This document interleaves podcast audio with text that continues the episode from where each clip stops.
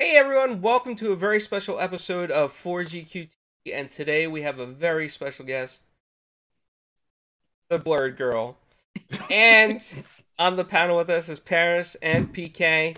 And uh Karama, can you introduce yourself and tell a little a little bit about yourself? Sure. What's up, everybody? I'm Karama, Karama Horne, aka the Blerd Gurl. I'm a uh, culture journalist, content creator, and I tell everybody my beat is at the intersection of geekdom and diversity. Um, I have a regular column over at Syfy Wire, um, and I also have obviously the Blerd Gurl um, website and my little podcast, which morphed into a live show on Twitch in the middle of the pandemic uh, last year, the Blerd Gurl, uh, the Blerd Gurl Live, which is on Tuesday and actually now Thursdays on Twitch. Um, so yeah, I'm excited. Professional geek like you guys. Happy to be here. Dope. Awesome. So that was a mouthful right there. so one of the one of the things that we always like to know is how did you get started? Uh, what got you into this, and what was your very first step into? Um, what's really funny about this question is that um, I've been a geek my whole life. Like I and I also come from a family of geeks. Mm. So I didn't know that was weird. Like a lot of people like, "Oh, when was the first time like, you know, you were bullied for being a geek or whatever?" And I'm like, I'm a black woman. I was bullied for that first. Like I didn't know the geek part was strange until I got to college. And I was like, and then nobody knew what I was talking about when I was making like all these geek references and, or anime references. And so the it, it's a funny origin story, I guess, because I grew up watching Star Trek. Um, we had a family account with Crunchyroll when everybody thought I was talking about sushi. Nobody knew what that was. Like, so um, my I my mother is not from this country. She's from Bermuda. So I grew up watching a lot of different um, as a lot of people know who are first gen, you watch a lot of TV from different countries. So mm-hmm. I'm used to watching Indian Bollywood movies, Korean soap operas, anime, like subtitles weren't like strange to me. And having like discourse with my dad over like the difference between or why I thought Star Trek was better than Babylon 5, things like that. So I I didn't know any of that was weird until much, much later. Um, sure I got bullied for all kinds of things, but I don't think anybody was looking at me thinking, "Oh, you're a nerd." They, there's plenty to get to before that. Um, so I'm actually an editor by trade. I was uh, doing editing and graphics for over 16 years for uh, TV networks and advertising and things like that. And geekdom was my hobby, like on the side. Um, I would say, and I, I started the Blerd Gurl website. Is actually started as a Tumblr, like 2010, 08. Like it's been around for a minute where I would just park things that I thought were interesting, specifically um, black, uh, black and POC comic book characters and creators and artists, things like that. Um, I would say 2017 is when my geekdom and my editing and sort of all of the parts of my life collided. Mm-hmm. Um, and then I was able to really look at this as sort of a career. Because trust me, had anybody told me when I was 15 years old that I could make a career out of reading comics and watching movies, college would have gone very differently. High school probably would have gone very differently. Um, but I, yeah, I mean, 2017, I was a, fr- I'm freelance editor uh, independent contractor, as I have been for years, but I was really doing a lot of promos. And the place that I was freelancing, a small company called um, Black Spot here in New York, they got a contract. They did a lot of NBC stuff. So, for people who don't realize, NBC Universal owns um, Syfy, Fandango, Rotten Tomatoes, mm-hmm. USA, a&E. They own, well, actually, no, not A&E necessarily, um, but they own a lot of different smaller companies. So they were doing a lot of work for USA, and Syfy was going to have this big push at San Diego Comic Con. And it was, I think, their second year doing it, and they kept saying, like, "Do they? Do we have any editors? They Do we know anybody who knows anything about comic books? Because we're gonna go to Comic Con and we need people." And I remember my assistant saying, "Like, has anybody ever had a conversation with Karama ever?" because um and so I was subcontracted as one of the editors, like a team of editors. Um, to for those of you who've gone to San Diego Comic Con, you know uh the I think it's a Marriott that's right next door. Uh, it might be the Sheraton. I think it's the Marriott. Um, that big hotel that's attached to the convention center. They buy out, they bought out a floor and just turned everything into like a huge studio. So I was in a room with a bunch of other dudes for the entire weekend, but it was a free ride to San Diego Comic Con and free hotel, free room and board. And that's sort of where everything not clicked. It's just everything kind of connected because when you're a freelancer and you're thrown into uh, whether or not it's a news situation like a truck or whether or not you're on location you're working with a lot of other freelancers so you everybody's coming from different backgrounds but because this was put together so quickly there was a lot of people in there that didn't know what they were looking at so it turned into like what people yelling like what disney character is this i'm like that's naruto that's not okay um who's the old guy on the screen? Like, that's Peter Capaldi, Doctor Who. Also, not how you spell Doctor Who. how are you in here? What's happening? So I started helping a lot of the. Uh, there's a couple producers there that would like kind of run things by me, and I sort of was de, de facto assistant producer that weekend. And then I was asked to pitch a show. Um, I pitched three, um, and I my little tiny show, which turned into an interstitial, was picked up by Syfy for the 2018 season. And there were little interstitials called Syfy Wire News, and they would just come up in between Syfy Wire Blast, and would come up in between shows. So if you're watching Z Nation, you might have caught uh, that show. And sometimes uh, I was an executive producer on that, but sometimes when the talent wasn't there, I was also talent. And so people started talking to me more like, "Oh, you like really know this stuff." I'm like, yeah. so, well, maybe you'd like to host, you know, be a host and sing at, uh, you know, Emerald City Comic Con, or maybe like you, you'd like to join us for this, you know, podcast event stuff. So Syfy asked me to do more things. And then um, 2018 came around, and that was sort of where everything came together.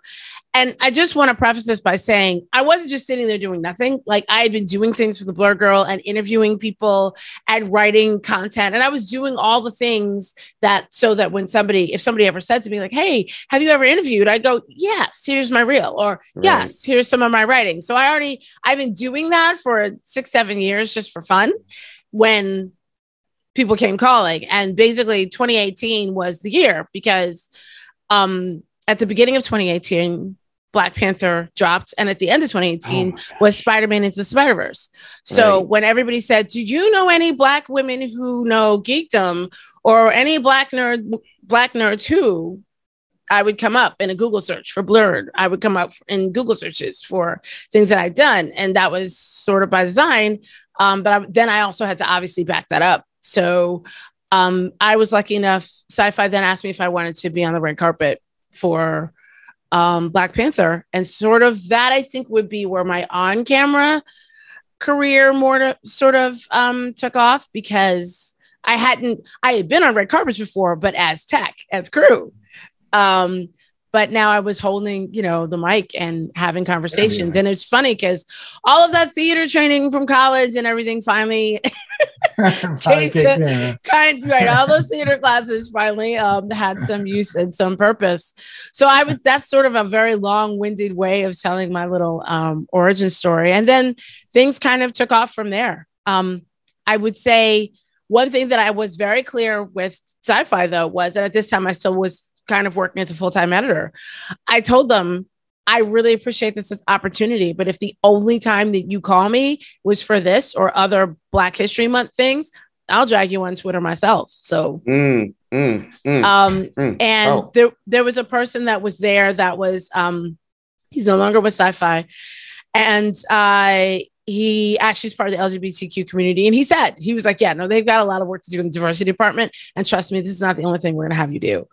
Um, so it, I think my years and years of editing graphics, producing, and, you know, um, even some of the acting, like I said, that I did back in college all sort of came together and they've always been in my arsenal but it was just funny people go hey do you know anybody i was like yeah i do that well, yeah. you know anybody who could write a bid for? Yeah, I do that too. What do you need? Yes, that's that's a classic example of opportunity, right? Um, you know, yeah, and also I think my secret weapon is being a black woman. I've been I've been in the room, but nobody ever sees me. Right. Right. It's like Black Lady Sketch Show. it definitely can be used as a superpower, that's for sure. Yeah. I wanted to ask yeah. you.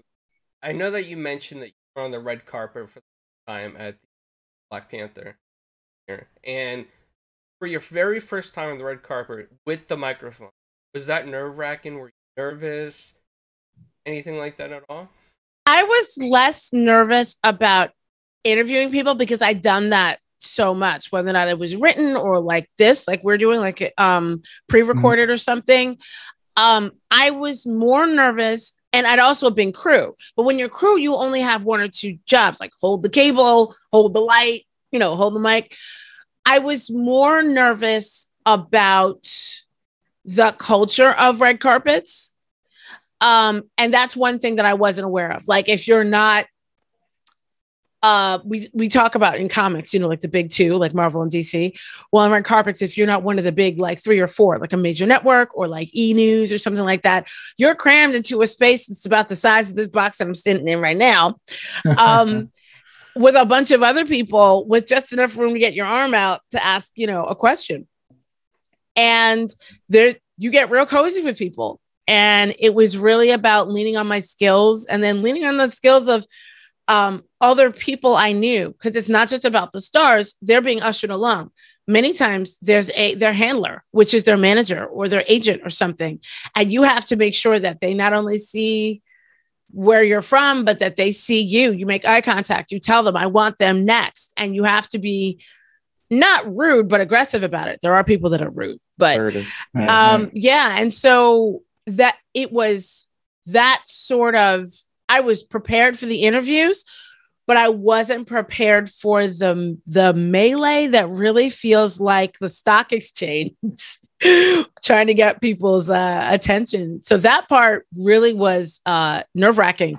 But I was really lucky and able to get some great interviews with people that I'd interviewed before for either my podcast or other things that saw me and they would like kind of come over. Um, and I interviewed as many people who I would talk to. Um, that footage got sent back to Syfy, and Syfy only used some of it, but I learned a lot.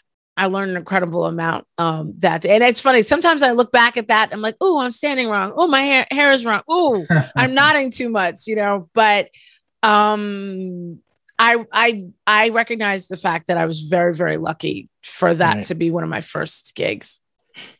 Nice. Nice. Do you have any job. memorable yeah. Do you have any memorable memorable moments from the time that you're on the red carpet? Just to just to tag on onto uh, what Carlo was asking, you know, what are some of the most memorable moments when you're on the red carpet um, that you can uh, maybe some highlights um, during that time, or you know, if not, it's it's all good. But do you have no, no, no? It's fine. Um, I'm just wow. I'm just thinking. Well, what I think because there's there have been so many. I think the funniest one was waiting, I think, hours for uh, Benedict Cumberbatch to show up for The Grinch. and him showing up like because usually the red carpets are right before a screening and sometimes the stars go in and sometimes they get dressed they come out they do an interview and they turn right around and they get back in the car so um, he was really funny because I was talking to him about Doctor Strange versus Grinch, and he was like, you know what? If Grinch had some rings, and it was it was a lot of fun. I I think another car- red carpet that was stunning for me was actually inside New York Comic Con. So a lot of people don't realize at a lot of conventions there's press inside the convention on other floors and other rooms mm-hmm. and things like that. And um, I was in a room doing press for, believe it or not, for Underground, for the Blerd Gurl. And all of the, they were behind schedule, and I was sort of last online. And everybody had sort of spoken to everybody, and they were cutting things off. And Aldis Hodge said to his manager, No, I'm talking to her next. For some reason, he knew who I was. I was stunned. And he was like, No, I'm talking to her and then we'll leave. And they're like, But you got to go. And he said, No, they can wait. And I was, that made me very nervous because I was like, uh, okay, thank you. um, so I never had anybody sort of just no, this person is really gonna, you know, somebody I'm very interested in speaking with.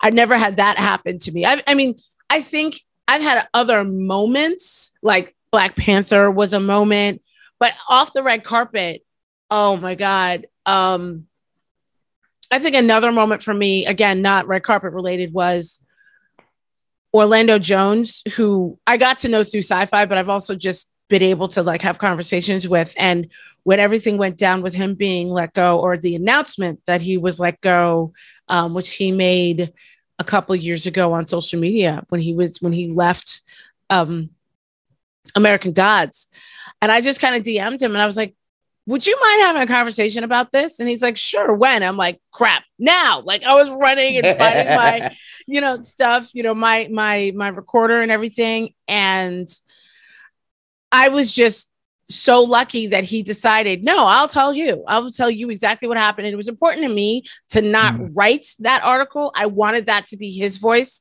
saying what happened because I knew there was going to be a lot of people saying what they think. That happens a lot when there's a disgruntled star. It doesn't matter, you know, what ethnicity they are. But I definitely think that black artists get a lot of more scrutiny. Um, and it just meant so much to me that he trusted me with that and I was able to put that up. And that podcast really made me lean into podcasting. And as opposed to, I kept thinking, oh, I would love to podcast for someone else. I would love it if somebody else produced this for me. And that's when I, I said, you know what? Mm, I should do this myself. And then the pandemic just kind of sealed that. Yeah, right. Got no other choice now. I mean, I had all the gear, I had all the stuff. I was re- doing it already, and the just that yeah. concept. And I think, um, I think the other thing, and speaking of podcasts, was doing. I did over 150 podcasts with Syfy for the uh, Who Won the Week uh, mm. podcast and having co-hosts and coming up with concepts and producing and co-producing i honestly think that that also helped. Again it just all went in the arsenal. It just all you know. So when people go wow you came out of nowhere i'm like not really but okay. Not really. I've been here. Now you you super impressive. You've been like i said you've been out here and i've been paying attention. You you hit my antennas and, and, and you spoke of 2018. It was definitely a monumental time for sure. It was. I and um, I was I was just really really lucky to be ready. And that's why when the when everything started kicking off last year, not just with obviously the pandemic, the horrible things that happened around George, you know, Floyd's murder and everything else, when social media started kicking up with publicists and, and marketing directors that were like, we're looking for black people who, we're looking for people of color who, mm. I was telling everybody, go, go now. Show your now. This is this is the signal. You've been waiting for the signal. This is the signal. This door is not staying open. In fact, it's mm-hmm. already swinging shut. It's a very mm-hmm. slow. Sh- it's a gas hinge. It's slowly. It's slowly shutting but right. it's shutting. And so you need to be ready. And I feel like 2018 was one of those years. Last year was another one like that. And it's not, I think that's when the grind makes sense. People go, Oh, I only have two viewers, I only have five viewers, nobody's listening, nobody cares. Keep going. Because at some point, there'll be somebody who needs something and you can help, or you're a guest, or you're doing something. And then, boom, that's when you blow up. Right. Right. It's the grind. It's the grind. We're on that grind. yeah, we we we here, we out here too. You know what I mean? And definitely uh I love your energy. I love what you do. I, I like I said, I, I, I chuck you out. Um, I got you on uh on my alerts on Twitch. So I definitely catch your replays.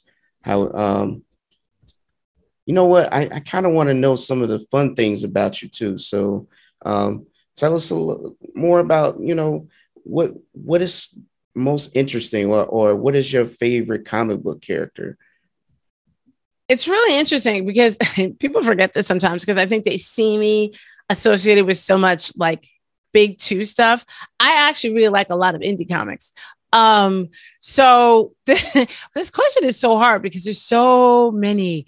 So, okay, I'm going to start with let's go older first. So, one of my favorite I was gonna say you could break it down by like, okay, who's your favorite Marvel, then who's your favorite DC, then who's your favorite indie. I mean, because there's just so many. There are, all, right? there so. are, yeah. absolutely so many. Um, okay, so I'm gonna say older. I'm still gonna say older is Monica Rambeau.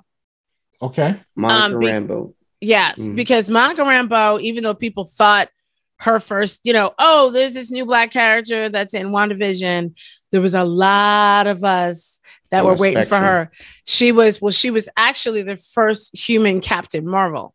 Right. she was actually the first woman leader of the Avengers. But nobody let's talk about that.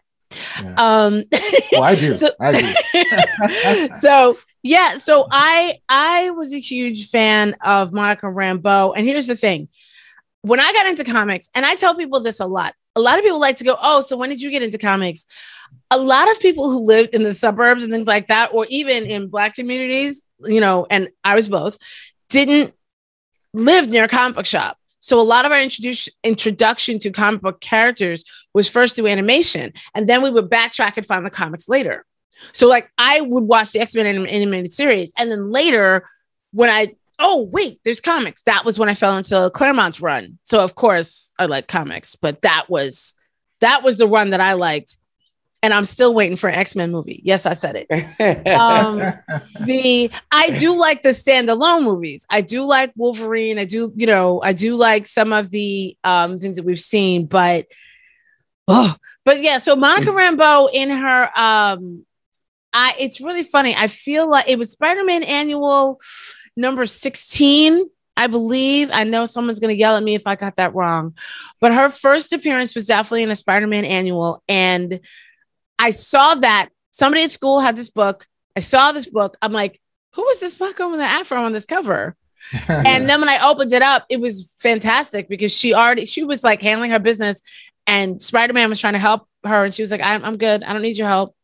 I got is that this. the one with the white? Does she have her white costume on, or is it? Yes, she had. And then the okay. cover is like she's like kind. It, it the cover is red, but you see the black of a back a black woman because you can tell the hair. Right. Yeah. Um, and it, oh my God, that was, and I fell in love with her after that. But what was so sad was because I have a, I'm a sucker for secondary characters. They didn't know what to do with her storyline, so they kept naming her. So she was, you know, Lady of Light. She was Cap- Captain Marvel. Then she was, you know, she was Spectrum. She was Photon. She has she's had a ton of different names, ton of different hairstyles. I think my favorite run of hers was in Agents of Hate because that whole thing was pure comedy because she actually got to meet the Captain Marvel that everybody else knows.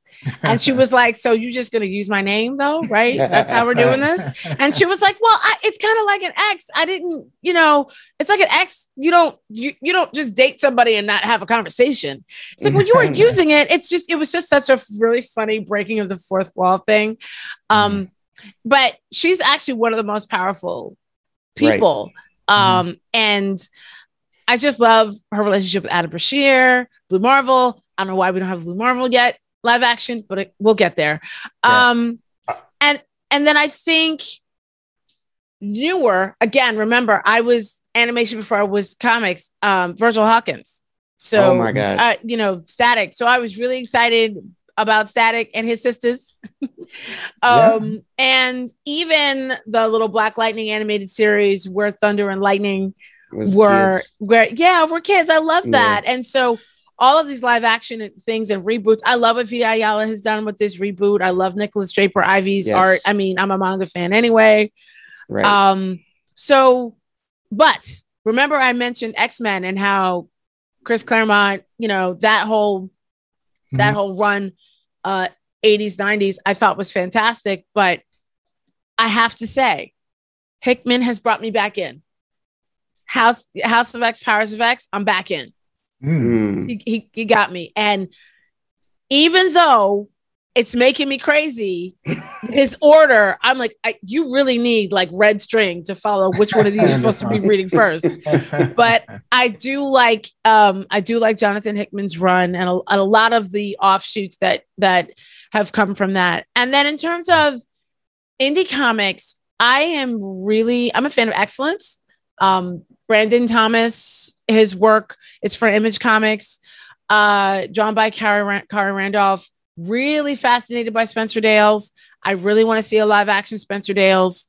Um, I also got a chance to talk to interview them and what creating that character means to all of the creators Brandon Thomas, Khary Randolph, and um, Emilio Lopez. It was profound. They were emotional in that interview, and they were talking about, you know, because it's a father and son story hidden behind some magic. Right. And it's fa- fascinating to hear Brandon Thomas talk about like these are the conversations I was not I'm I have not been able to ever have with my dad that I've been able to channel through Spencer. And when you see it through that lens, it's very powerful. I think that's that's why I gravitate to Milestone and all the characters and you know because Dwayne McDuffie he just wanted to tell stories that people can relate to right and that and probably why we share me and you share uh far as Virgil or, or Static being one of the favorites is because you can relate to all of the different motions and pressures and and all the different things he has to cycle through and try to manage because he doesn't under, think no one else can understand him the same caliber. Yeah, and I, really, I really like the fact that they're dealing with his trauma in this yes, run. Like yes. everybody's like, "Oh, why is he so down?" I'm like, he just saw his friends melt. Facts. I'm like, thinking facts, and and I think that's what I really like is that they kept the core essence of what they the whole reason why they're telling these stories is so that they can bring around uh, stories that people can like. You know, I think he said, "Well, you can't relate to Superman. You don't know what it's like to be invincible and you know, or be an orphan from another planet. However, being in this situation, inner city kid, blah blah blah, you know, you can probably relate to that a lot easier. And it, and it showed, right? I mean, mm-hmm. the TV show and everything um, showed in in that aspect. So I think that's awesome and it sh- and it shows even the ones that you picked. It seems like there is a pattern here on the on the characters you pick Uh, representation. I thought you was gonna say Nubia because I've seen you recently interview. No, I am I am a fa- I am a fan of Nubia, but here's the thing: I'm a fan. I'm more of a fan of Nubia now because Nubia wasn't written that about that much right back then. Like she's being rebooted, but they they can't even even like Monica, and again, I think for me, I think of what influenced me first. Hmm. And I saw Monica Rambeau before I saw Nubia. Right. Gotcha. I'm fascinated by Nubia now, and I'm so ecstatic as what they're doing, what DC's doing with her now, because I was really hoping that the standalone book that L.L. McKinney did wasn't going to be the last we saw of her. Because hmm. honestly, I had I had some thoughts about the fact that Nubia was rebooted for DC Future State in the back of a Wonder Woman comic. I'm not, wow. I'm not and, and, and here's the thing that happens, but yeah. usually variant covers will show you the other people. Yeah. Every single variant of the first two Wonder Woman um, that were part of DC Future State had no Nubia on them. And I actually asked the artist point blank, what's good? And she said, I didn't even know Nubia was in this book until it dropped. Wow. So I think it was a decision that DC made. Oh, Black History Month, we got to put something out. and they put her in the back. Because Aletha, Mart- Aletha Martinez has been in the business for a very long time. That people don't realize that she was the person who was drawing like the Dora Milaje for um, Christopher Priest in his run of Black Panther. Like mm. she was, um, she's been at Marvel a very long time as an assistant artist and then as a you know a, a full fledged artist. Mm. And it's interesting talking to artists like her as well as other artists who were like yeah i remember when i was just an artist and not a black artist or an asian artist or whatever mm. and and so it's confusing for a lot of the older creators because they're like, yeah, I mean, yes, I'm a black artist, but I didn't know that that was that's a thing now. I can say yeah, that yeah, aloud because because because Aletha will tell you she did her darndest to make sure that nobody knew she was black or Latina or a woman, mm-hmm. so that she could get more work. So it it's it's fascinating when you talk to some of the older artists because she's it all of this like getting an Eisner for uh, World of Wakanda is just, it, she said it was really confusing because she mm. spent so much of her career trying to make sure nobody knew who she was just so she could work. mm. Wow. that's that's that's amazing. But that just shows you how the industry was back then and now how it's evolving now uh, mm-hmm. uh, and, and, and you know and diversity equality and inclusion and all that stuff well i did want to ask one thing about the monica rambeau uh, uh, topic is um, now that you've seen the live action with uh, uh with WandaVision and she's going to be in uh, uh, the new movie Captain Marvel, the Marvels. How do you how do you feel about that? Like as far as like the actress that they brought on to portray uh, Monica Rambeau, I think they did a great job with her. Oh yeah, I, think, I love uh, Teyonah. I think yeah. I think she's doing a fantastic job. I here's Here's the thing about all the Disney shows that I think is fascinating that nobody's talking about. Every single show that has been dropping on Disney Plus are about the villains. Yeah, yeah. The heroes are still leaving in the movies, but all the villains have been have been introduced in the in the TV show. And yes, one is a vision villain. I don't know why people like she held an entire town hostage. That's a villain.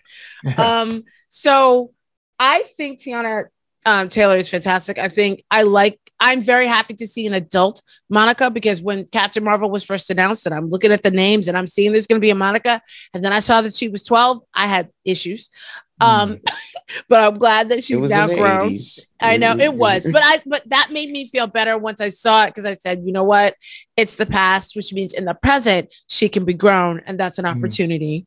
Mm. Um, I I like what they're doing with her. I one day we're going to have a conversation about the fact that and I said this the other day on my show that uh Monica put her very real body in front of Wanda's very fake children and those mm-hmm. very real bullets. like mm. one day we're gonna have a conversation about that. um, but I like what they're doing. I am more curious now that Loki has ended and basically with this introduction of the multiverse, now everything exists. Everybody could come back. Um, right. Natasha could come back. Gamora could come back. Everybody could be coming back in a different timeline and mm-hmm. a different, you know. So it would be very interesting to see if Monica exists in this timeline in the same if that is that how she's coming back is that how she's going to be in captain marvel or is she going to be you know i love the fact that she's gone to the ship and she's you know hanging out with shield people and nick. Um but i'm very curious to see how they're going to put this all together. But i, I love the fact that th- we've just witnessed through loki's season finale a catalyst event that gives kevin feige part and parcel you know he gives him the the uh the Free reign to do anything. Yeah he can do whatever he wants. He can even acknowledge the X Men from the Sony movies, which I just, yeah. I just, just something people need to be recast. I'm sorry, and stories need to be rewritten. I just you didn't, Sony you didn't just, mention for Fantastic Four. You, you okay with that, Dan? Well, here's the thing. I'm not. No, I actually. I didn't mind because when you look at the time period of when the first Fantastic Four movie came out, was it fan- was it amazing? No, but for the time, it wasn't that bad. This last one, but here's the thing I want to know if we're going to have all these multiverses, if we're going to have Chris Evans' version of um, Johnny Storm meets, I was about to say Killmonger, Michael B. Jordan's version of. Oh, like I want to see. Like, what are we doing? so, that I would mean, be crazy. They, they do be, like it. Oh my wait, gosh! Wait, they could do that though. They could create the ultimate universe and then introduce Miles Morales, right? And then well, that well, version listen, of Fantastic we have, Four. We're about to get 457 Spider-Man. If Miles Morales is not live action in one of these, like you're gonna hear me yell. I just uh, so I I I definitely think that the other thing I want to see, honestly, real talk for uh the next Doctor Strange uh movie, I definitely want to meet Brother Voodoo. I mm. want to see him. I want to see his ghost of a brother. I want to see all that. Yeah. Um Doctor Strange's gonna need some help. yes, he's absolutely gonna need some help. well, here's the thing: people don't realize that okay so everybody on this podcast knows who um, brother voodoo is right mm-hmm. okay mm-hmm. So, and you know that his brother was a, a mage, a practitioner yep. that died, and then he gave him his powers. Remember the black man that was killed in the New York sanctum? That was his brother Mm. Oh. in the movie. So I'm like, that means Brother Voodoo must be coming. Wow. Wow. Because That's, Yeah. that's interesting. you Because that was that well, because I was like, why is a black man gotta be the first person to die in this movie? and then when I then when I did the research, I was like, oh, okay, I'm not All that's right, not a all problem. I get it. I see where we're going. Never mind. Got you. As you were. Voodoo, uh, Voodoo actually dated Wanda too, so uh, let's see how that. I don't know. Wonder And also- Man. There's all Uh, sorts and also, stuff what's going? going on with what's going on with uh White Vision? Where'd he go? Like, I have questions. Yeah. Well, I have a question. Mhm. So, I, I and it's not to bring back, but I kind of want to just pick your brain on how you view this. I felt like Black Panther and uh, Into the Spider Verse was probably and just my favorite of all time. Two movies that hit and, and broke all kinds of marks, right? But how did you feel watching those movies, and what do you think the next movie, or how how do you view the next movie to come out for as Black Panther For for Black Panther or Into the Yeah. Spider Verse? for Black Panther? Black Panther. Okay. So Black Panther was momentous on so many levels. Um, and it started so many conversations. This is the other thing I like, love about geekdom when we can take some fantasy and start having like real discussions. So, one of the things that was fascinating to me about the whole Black Panther, um, not just the storyline, but the st- but what it talked about was a very rare conversation between Africans and African Americans. And that conversation has continued since. Also, those of us who have family from the islands that are first gen, because like the conversation that was happening between the two of them, I'm like, oh my God, if this isn't my relatives, like because it's there are so many relatives, people that live outside the country that were that did not grow up here that are like, why are y'all always talking about white people? And African Americans are like, do you see what's happening? And it was Yeah. like, no. and all of these discussions talk about history and things like that. I thought that was fascinating. Um, I also think so. That's one area that I thought was amazing. I hope those conversations continue. Second, it brought so many non comic book readers to the theater. So much Mhm. so that I felt horrible. I sat, I actually had a, con- a chance to see, I was in Baltimore when I saw Endgame and Mm. there was an entire black family behind me and you could tell that black panther was their first film and they were just here for black panther and when he got snapped out of existence you would have thought a relative died oh my God. so but it Oh, brought yeah, Infinity so many War, people Infinity yeah War. i'm sorry infinity Yeah. wars not endgame infinity wars i stand corrected so there's so many but there are so many people that were brand new to fandom to comics and things like that that came because of Black Panther. I can't tell you how many phone calls and emails I got that were like, I know you know what this is, but tell me about Black Panther's sister because I don't know what this means. And my Oh. kid keeps asking me, you know, and I thought that was fantastic because here we are having conversations. Um, I do think though that fandom since that has terrified people, which is why I tell people all the time, like my brand is all for the casual comic book reader and the people who are like into it or got into the MCU that are confused that want to ask questions but don't want to get screamed at on Twitter. Right. Mhm. But like, you know, I'm like, what do you need? I'll help. Let me let me help you out. Like, Right. or people because you, can't tell new readers. Okay, so pre-order a comic book at a comic book shop and then come back a month later in the middle of a pandemic to pick up your order. Like, I live in a city mm. where McDonald's is delivered. Like, it's not gonna happen. So being able to give them back issues and go to what read this digitally or you can order this and get the entire run means something. So there's a whole new crop of audience and fans not just black of the black panther franchise. So when the new mm. one drops next year I know everybody's waiting with bated breath to see what they're going to do because of the untimely passing, you know, of Chadwick Boseman. Mm. And no, they're not recasting Chadwick, but there is a very, very large storyline with Shuri as the Panther that's sitting right there across several books. Right. And yeah, yeah. like the whole Doom Wars saga and everything, I just there's so much. And again, for those of you read comics, you know what I'm talking about. But if you don't, that's okay. I want to be surprised. I want, I trust Ryan Coogler. Um, I trust his team.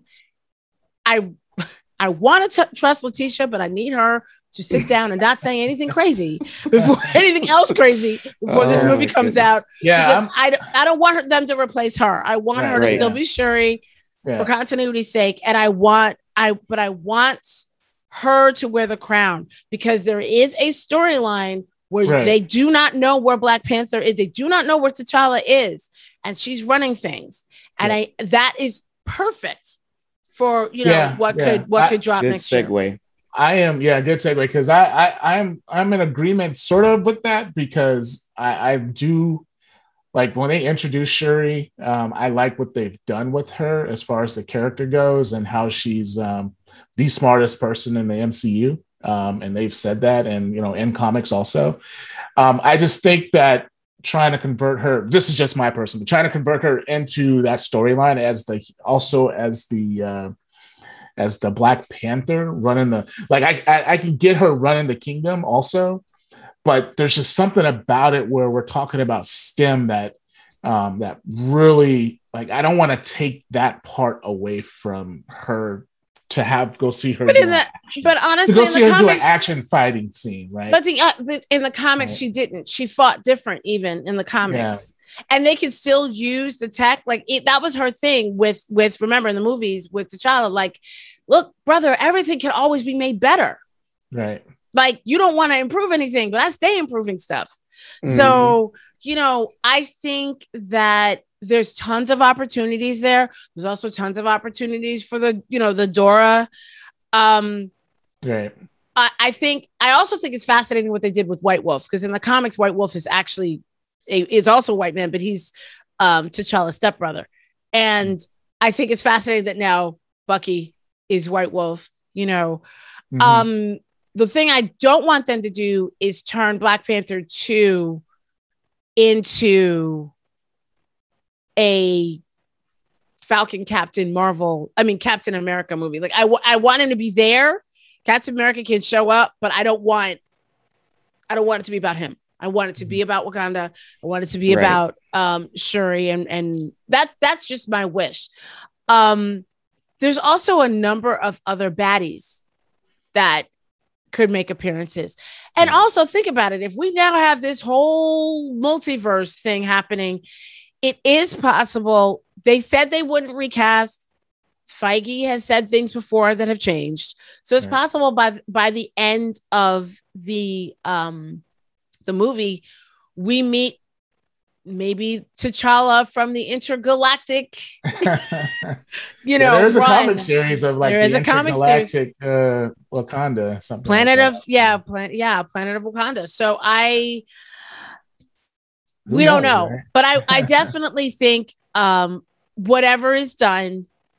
I, they're obviously going to pay homage to what what has come before, but I really think that Shuri could step up. And this is going to sound crazy, mm-hmm. but she could transform, especially if she dies. And those of you who've read T- Ta-Nehisi Coates' run are going to know what that means. Not actually die. Um, so we'll see. We'll see. Um, but I'm I'm really excited. And then again, I'm excited again about having having geekdom having these conversations. Like what they did with Watchmen, what HBO, you know, what DC did with Watchmen, what mm-hmm. happened with Lovecraft Country, although they were robbed by not having a second season, had problems. um, but I had no argument here. 17 Emmy nominations, by the way. Right. No argument but here. no season two. you know, um, but I I like the fact that I was having real world conversations based on science fiction. I like mm. that because I think so many people are really nervous about having conversations about anything about race or class or or war or anything right now because of reality, which is a very real feeling to have. That when you can say, okay, well, let's talk about Dr. Manhattan for a minute, you know, and let or let's talk about um, even the boys which is you know obviously not for kids and is a hard watch because it could be very violent if you're not into you know that kind of thing mm-hmm. um, but if you if you can watch horror movies you can watch the boys um, there's commentary there and i like having those conversations i really like having those conversations more than I like having, well, okay, how many of this comic did you read? You're not a real right. geek because you didn't watch that many movies and you didn't, you know, there's right. 700 streaming services. Okay. There's no way for one person to watch mm. every single adaptation of everything that's ever been done and still eat, sleep, and take care of themselves. Like, mm. so um, I'm excited though. I'm I'm I'm really excited about that movie and about like other stuff that's coming out. Dope. That's what's up. You know, there's something that I think uh, you and PK touched on a little bit on Static Shock, and something that I found interesting. So uh, what you said was growing up, you didn't have like a comic store around the corner. You, you had to go out further to the comic store. And I remember when I was growing up with all the comic stores around me, I never even I never even yeah. knew about them. I didn't even know about Static Shock till PK mentioned. And then I started seeing uh Nikolas art and I was like, "Oh my, this is great." How did I never seen this before? This is amazing. And yes, almost... static and hardware and um, icon and, and icon and rocket. That's dropping rocket. in a couple weeks too. It's, Blood it Syndicate. Was, it's almost like back then uh, that maybe it had to do with you know the culture back then that they didn't put these comics out in the kind of neighborhoods I grew up around. Oh, absolutely. Shops. No, absolutely. It all comes down to what the shops buy. Now, here's the thing I'm not going to go and say bash shops, but here's if a shop has is in a predominantly white neighborhood and they're trying to sell remember you can't return they can't return what they don't sell so they got to eat that mm-hmm. cost so they're buying all these comics they're trying to push them out the door which is why indie comics really flailed for a long time because they know if there's spider-man superman Wonder Woman, if some X Men, if those are on the cover, they know they will move. So it's and also here's the other thing, um, Carlo, comics didn't come out as often growing up as they do now. They're coming out every two minutes. you know, they, yes, they you are. used to you used to have to wait every three months. You know, people think between um even movies. People think between, you know, even all the Star Wars movies.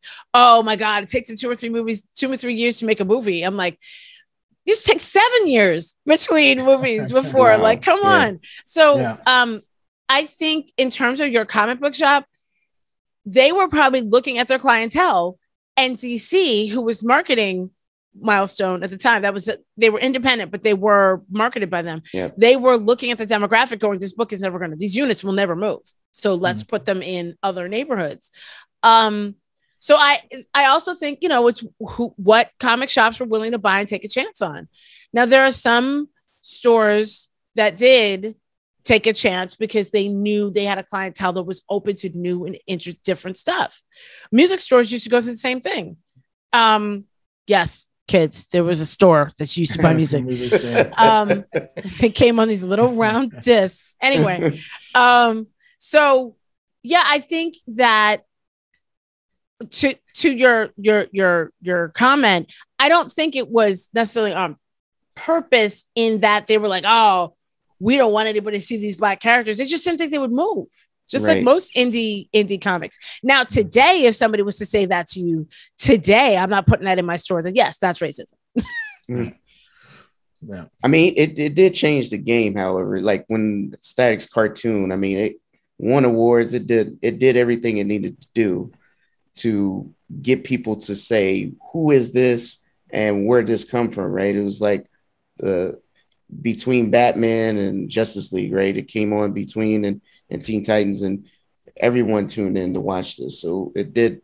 I think part of the animation is it brings that crowd who is not, like you said, the, the people, just like how you mentioned the Black Panther uh, who are non-comic book readers to see an adaptation of something different that they never seen before. Didn't even know this could be written this way, right? And and and I think that's part of why it's special. Is you know Dwayne McDuffie, like again, he he wanted to, and he was the same dude behind Justice League and and all that. He wrote those stories too. And yeah, he wrote he told, him, yeah, him and and Denys Cowan and yeah. Michael Davis and the the yeah. The whole team. I mean, I one of his last animated movies uh was Doom. Doom. Yep. And that was that was really that was the one where Batman had a kill switch for everybody. Yep. The whole Justice League was like, wait, so you trying to figure out how to kill us? He's like, oh, obviously. he's like, I'm not. He's like, I know Trying I'm to. one of the. I yeah, he's it. like, right. he's, he's, like, I know I'm the only like non-meta on this team. I'm not, right. you know. And one of y'all have a bad day and we all die. I don't think so. Right. I can, you know, based off the conversation about uh, static, I can only imagine how lit y'all gonna be when they make a movie about him right um. i'm i'm i'm excited but here's the th- but i'm nervous and here's the thing right. i'm actually very nervous i'll tell you the other thing that makes that i'm fascinated by also with static there's a lot of us that are nostalgic for because mm-hmm. i had a discussion with somebody who was like oh i don't like the fact that they changed his origin story i'm like it, he was still shot at by police with yeah an, an agent of something that gave him his powers. Yes. Like, well, I don't like the fact that he was at a Black Lives Matter rally. I'm like, why? That's now. Exactly. Like it doesn't make any sense for him they to be at a protest. yeah, that it doesn't. It's strange that you think that that's a problem. The I am very curious because here's the thing: when Milestone dropped, there was nothing else like it not on the mainstream scene. There were right. indie comics out that were were right. um like it, yeah. but there wasn't anything mainstream like it, so it had mass appeal. Now it's got competition. I mean, I just mm-hmm. mentioned excellence. You know, right. there's all of the, you know, N.K. Jemisin has fantasy books that are now being adapted. There, uh, um, David Walker's comic about the family of monster hunters is being adapted also. Um, I, for some reason, the title of that comic just went right out of my head. Um, but oh, Bitter Root. Bitter Root is being adapted. Like all of these different um, movies and shows. We've got new stuff dropping on Netflix every week. So I'm Naomi's gonna be coming this fall. Yep, Naomi's coming as well. so it's like there's so many different heroes and look at this uh, at the CW. I mean, they've given us a black bat, black Batwoman, and they've just gave us. They're about to give us a Batwing. Mm-hmm, um, right. so it's going to be interesting, not just watching Static come out, but watching Static come back out as live action now. Right, and still keep its essence yeah. of the yeah of the of the yeah the idea. interesting. Yeah, yeah, because there's a whole like anybody that's a fan of Miles Morales with electrical powers know, is right? gonna see Static and go, it's like, okay, you, so he's you, like Black Lightning's little kid with Spider Man's powers. They all say that, right. and would they don't realize it. Yeah, would you prefer it being a feature film or a uh, series like on whatever Amazon? Honestly, I don't yeah. honestly, I would rather an animated series first and then a live action adaptation. And the only reason why I'm saying that is because of the pandemic mm-hmm. which we're not out of. I don't care what anybody's telling you. Right. We're not out of this pandemic yet. Um, so an animated series could be up quicker, could keep mm-hmm. it in the zeitgeist faster, could basically be the storyboard for the for the live yeah. action and marketing yeah. right and marketing things like that especially if you're trying to get to another generation the yeah, generation of parents who are like let me let my kid watch the show on the ipad while I do all the other things, or let me watch this with my family on the weekends. Because mm. one thing that is a through line for all of the static Virgil Hawkins issues have it's always been a family show and a family comic. Mm-hmm. Mm. So if that, you know, if it ends up on the CW, I mean, I'll be nervous. But if it ends up on the CW, it won't surprise me because that is that family YA um, market. But I hope it doesn't because right. reasons. reasons. Hundred percent. yeah, though I think that I do I do think that CW has done a good job with I think so far that has been my favorite DC show on that network. No, I agree, and I think it's because it's outside of the Arrowverse. Yeah. But I mean, I I think Black Lightning did a really good job too. Oh man, that yes. existed outside of the Arrowverse.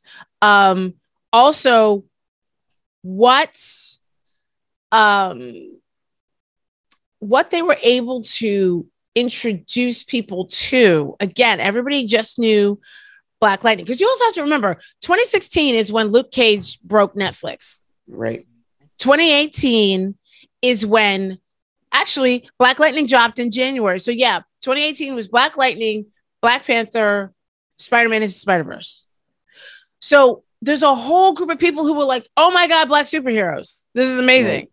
Mm-hmm. Um, so I it's really, really interesting to see everybody latch onto these characters now. But I also think that again, what the Akils were able to do with that storyline, especially in the beginning, towards the end, it got a little lethargic, but especially in the beginning, what they were able to do and how real Thunder and Lightning were.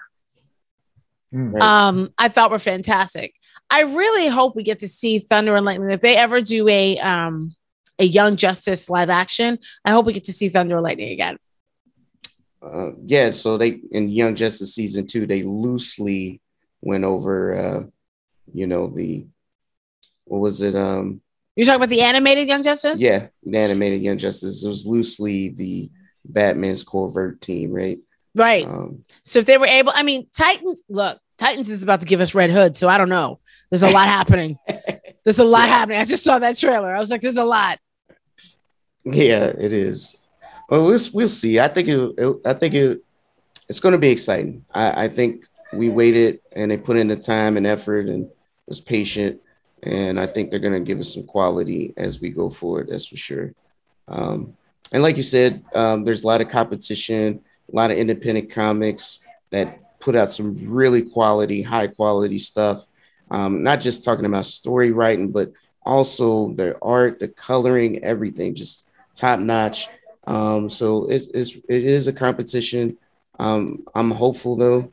I am hopeful that you know because Michael B. Jordan is producer of the movie, and I'm hopeful that he brings it around and keeps the essence.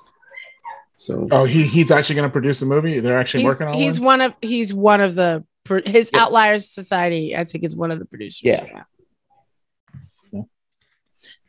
I, I we know the uh, we know that the crew is going to be diverse, though. He's doing what the same thing Ava's doing behind the scenes, which is fantastic. Dope, which is awesome.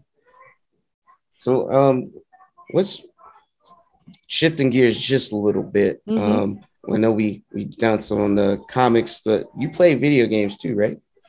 Yes, I have. It's so funny because everybody's like, "You're on Twitch. Why aren't you streaming video games?" And I'm like, "Because I don't like failing in public. That that's why." um, but I'm, but I'm working on it. Um, so my boyfriend's a hardcore gamer, so he and it's funny because I just got him to start streaming.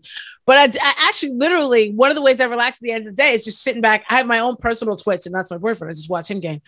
Um, but yes, I am when I game, it's actually to relax. So it's one of two things. I have two spectrums. So I no pun intended. I am both either I'm playing like Spiritfarer, like indie games like Spiritfarer or Journey nice. that are very chill and very calm Abzu that are just let me just relax. Or it's like Tekken or Mortal Kombat. it's like one of those extremes. She went extreme. She went yeah. Either I'm yeah e- exactly. Either I'm meditating or I'm ripping somebody's spine out of their bodies. Um, the I'm actually old school Tekken. I'm a I'm old Eddie Gordo fan.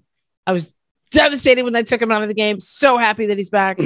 um, the and they only took him out because they know that we could win with him. Um, because anybody can win with him. Yes. There you go. There you go. so, um, but uh, so that's what I play. It's funny. A lot of people have been trying to get me into RPGs. Again, my boyfriend is a huge RPG player. He loves Mass Effect. He loves all of these. I make decisions for a living. Okay. Dope guy. Dope so what guy. I so when I sit, so when I sit down to relax, I don't want to have to make all these decisions. right. I just want to shoot something or swim. um, but yes, I no, I understand the appeal of Mass Effect. I'm just, I understand the storylines and everything like that. I also um love uh, the one that just dropped. It's is it Legends, Legendary, Mass Effect, Legendary. It's like um ultimate yeah, version of all Legendary. yeah, Legendary. You can play all three. Um, yeah. that I love that. Spider Man is uh, also uh, Spider Man Miles Morales. Shout out to Evan Narcisse, who I also have on the show because I teased him about the Bodega Cat. He will not claim that he was the person that personally wrote the Bodega Cat, but he definitely had something to do with it. He also had something to do with Miles's lineup, which thank God, because his hair looked terrible in the first uh, video. um, but it, but yeah, so I I am playing games, but I'm not. I don't want to call myself a gamer because I feel like there's so many people out there that are very very good at good at it. Um, but I will be adding some of those chill games definitely to my stream um soon not yet but mm-hmm. soon mm-hmm. um and i'm i i i really like i want to get into things like fall guy but i know it's going to make me angry Someone's oh, you know gonna just fun then? Wait, wait, you drop kick me rage. but I like these quirky like indie games, like moving out, where you're moving somebody from like you're moving someone's house, but you're breaking all their stuff as you go. Like I love oh that. gosh. Yeah. I was just playing that on Xbox Game Pass. Recently. Isn't that? Oh, I didn't realize. See, I saw it. I think it's available on everything: Xbox, PS, PS5, maybe PS4. I'm not sure. Um, and then there's a lot of games that just look way too hard for me to play, but I'm I'm fascinated by. Like I saw somebody uh, playing Mirror's Edge actually the other day, and it's really funny because years ago when Mirror's, Mirror's Edge dropped, that's when I was actually really more into console gaming. And Mirror's Edge made me put down the controller oh and stop gosh. gaming altogether for years because that game that game made me so angry. now I come to find out that I'm just not that good at first person stuff. I'm better at third, but it just traumatized me and I hated it and I hated all video games and I didn't even put down Tekken. I put down everything oh uh, for a very long time. I gotta ask you a question. I know that so that you play a lot of different indie games, but have you ever heard of this awesome thing called Xbox Game Pass? I just had to ask you because there is a ton of indie yes. stuff on there. Yeah, no, I'll, I'll, I have heard of Xbox Game Pass, and and I, real talk, I have two. We've got a PS4 and a PS5. Years ago, and I'm not lying when I say I lost the Xbox in the divorce um because I really did. I got divorced and he got the Wii and the Xbox and I got the PS4. So I actually just never thought about getting it again.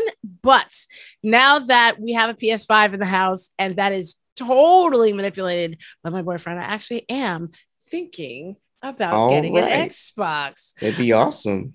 Um and yes, I have and I also have um I have a Mac, so I've downloaded Steam. So I'm gonna be mm getting into some of my Steam Steam games too. Um, because people keep recommending things to me on Humble Bundle, and I'm like, okay, wait, I need Steam for this. So I just up, I, I just upgraded to my Mac M1. Everybody wanted me to get a PC, but I'm not there yet. I'm not there yet. I'm getting there. Mm-hmm. Um, but my thing is, I I like really good stuff. So if I get a PC, I'm gonna call somebody that I know and have them build me a PC so I could do it right or her and have them build build it for me so it's right and has all the things because I am not building this. That's awesome. Yeah. But I will I will investigate. Trust me, I'm sure you and everybody else will know. But if if if somebody wants to get me an Xbox, I will download uh Game Xbox Pass? Game Pass. Yes, I will. You know, you know, a cool thing is uh I think Game Pass is on PC as well. So you Is it really? Yeah, yeah. yeah you can get Game Pass on PC and you can play the games on the PC, like the PC versions. And I did you not still know this. earn achievements, which is my favorite part. They still pop and they, up. And they cross over. Like if I was to get a some of them console, they do. Because like you know how you hate that, right? Like that happened to me. I started P- Spiritfarer on PS4, and now that I, I was like, oh, I'll, cool, I'll play it on Steam. Oh, I have to start over. Some of them, yeah. Some of them across cross save. Some of them cross play, some of them aren't. Yeah. Yeah. But yeah, I grew up, listen, I grew up with my brothers completely buying consoles and uh breaking them so they could play region free and things like that. Like I get it. I just didn't do it. I was too busy like watching an- animation and anime. You, you, stick around us long enough, you'd be playing Game Pass on your phone. You'd be having it on oh. your laptop. Yeah, you'd be on the road, have it all over the place. Where's my controller? Yeah, so okay. This device could turn into an Xbox machine. I yes, can play just, an Xbox library just on this. I have I have seen plenty of people doing that. Okay, so if I naming what I've named, what if I am to get Xbox Game Pass? What would you suggest playing for me? Well, uh, there's a lot of indies. Uh, is Spiritfarer still on Game Pass? Because it was in there at one time. Um, that well was in there.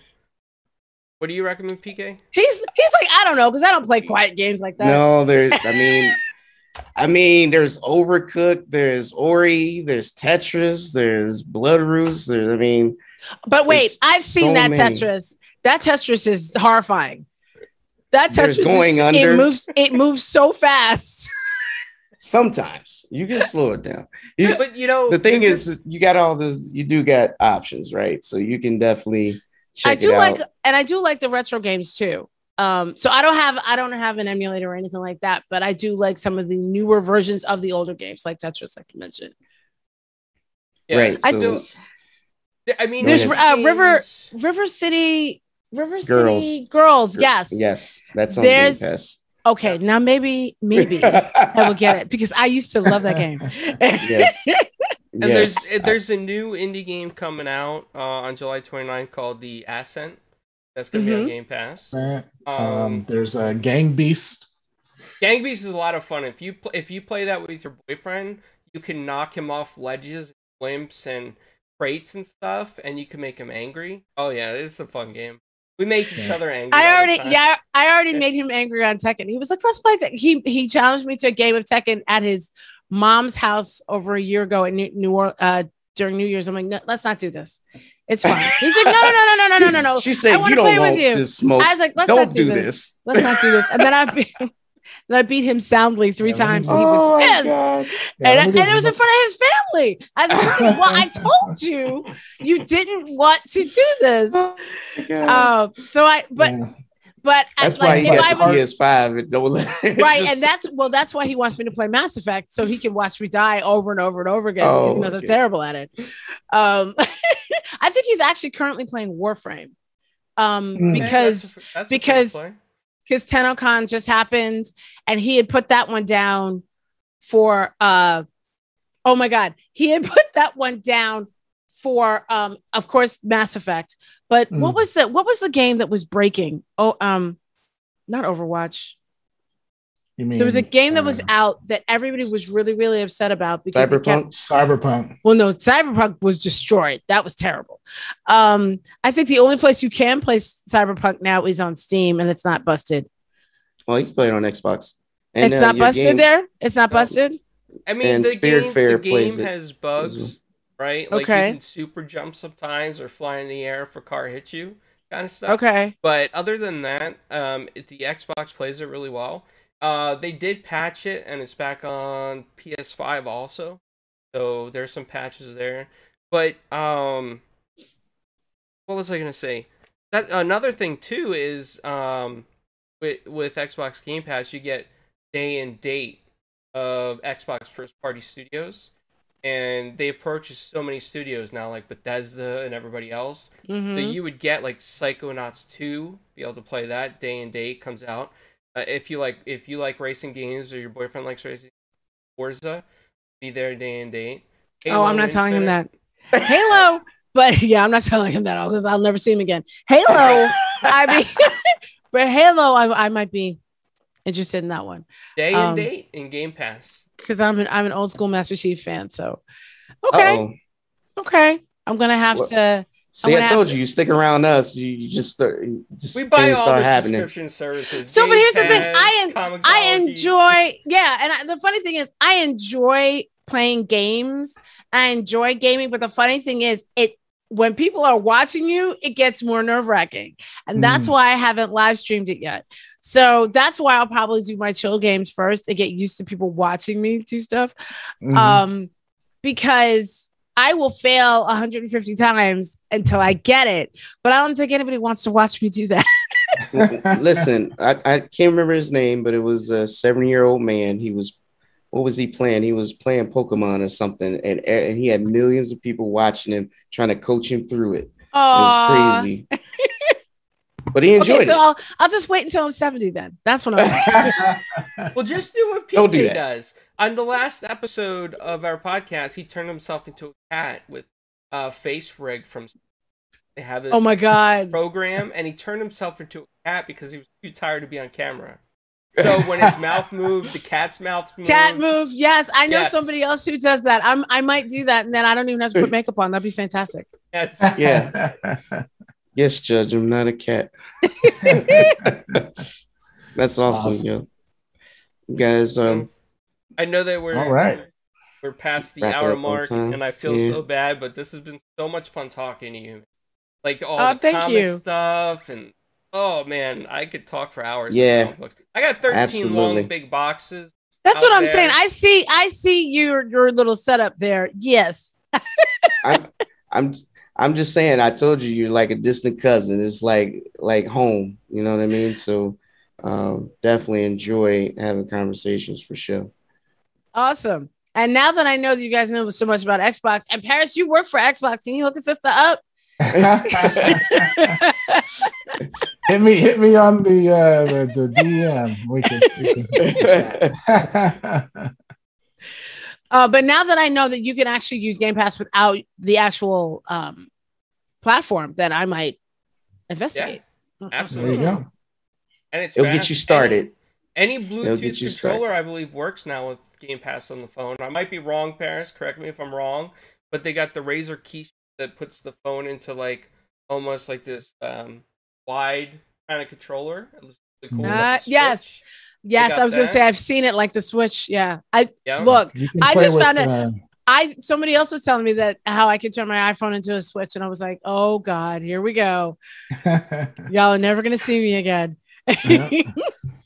we'll we'll get you together. That's for sure. Listen, um, I know one thing I just want to touch on, and I just want to make sure everyone knows, like, um, if you can touch on it, I don't know how much time you got, but I just want to see if you can elaborate on what you're working on and, you know, anything that's particular you could talk about that people, your fans can get excited for.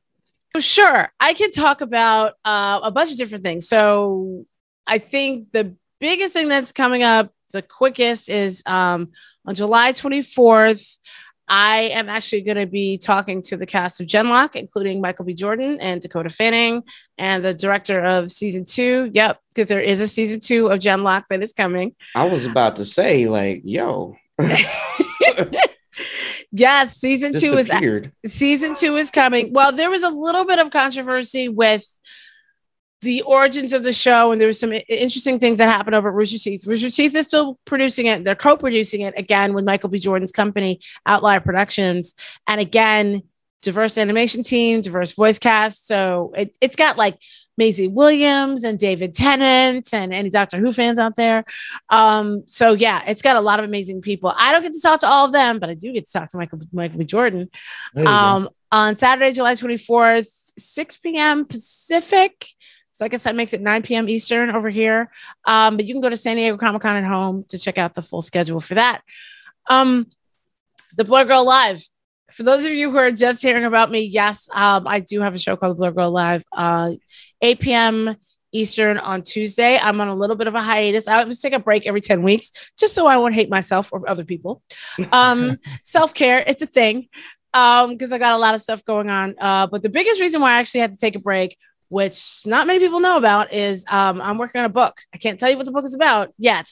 In the fall, I'll be able to talk about it. Um, so I got that happening. And then my podcast, the actual podcast uh, that you can listen to on iTunes and everything, that is actually going to be dropping again starting on 23rd um, this Friday. So you'll be able to hear me. So even though I'm not live with a lot of people right now because I'm working on a bunch of other things, you're going to be able to watch all of these reruns and things of things because it's really funny. In the past few months, I've gotten all these new people who've learned about me and they don't know anything of the of the other stuff that I've done. So I've awesome. got some interviews coming up with um, uh, Matthew Cherry, Peter Ramsey, um, Tananarive Due, a bunch of people coming out. So I can't wait to share. Oh, and I also interviewed the uh, LeSean Thomas, uh, who created Yasuke, and the writer, the writing team from Yasuke. So oh, that's nice. coming up nice. too.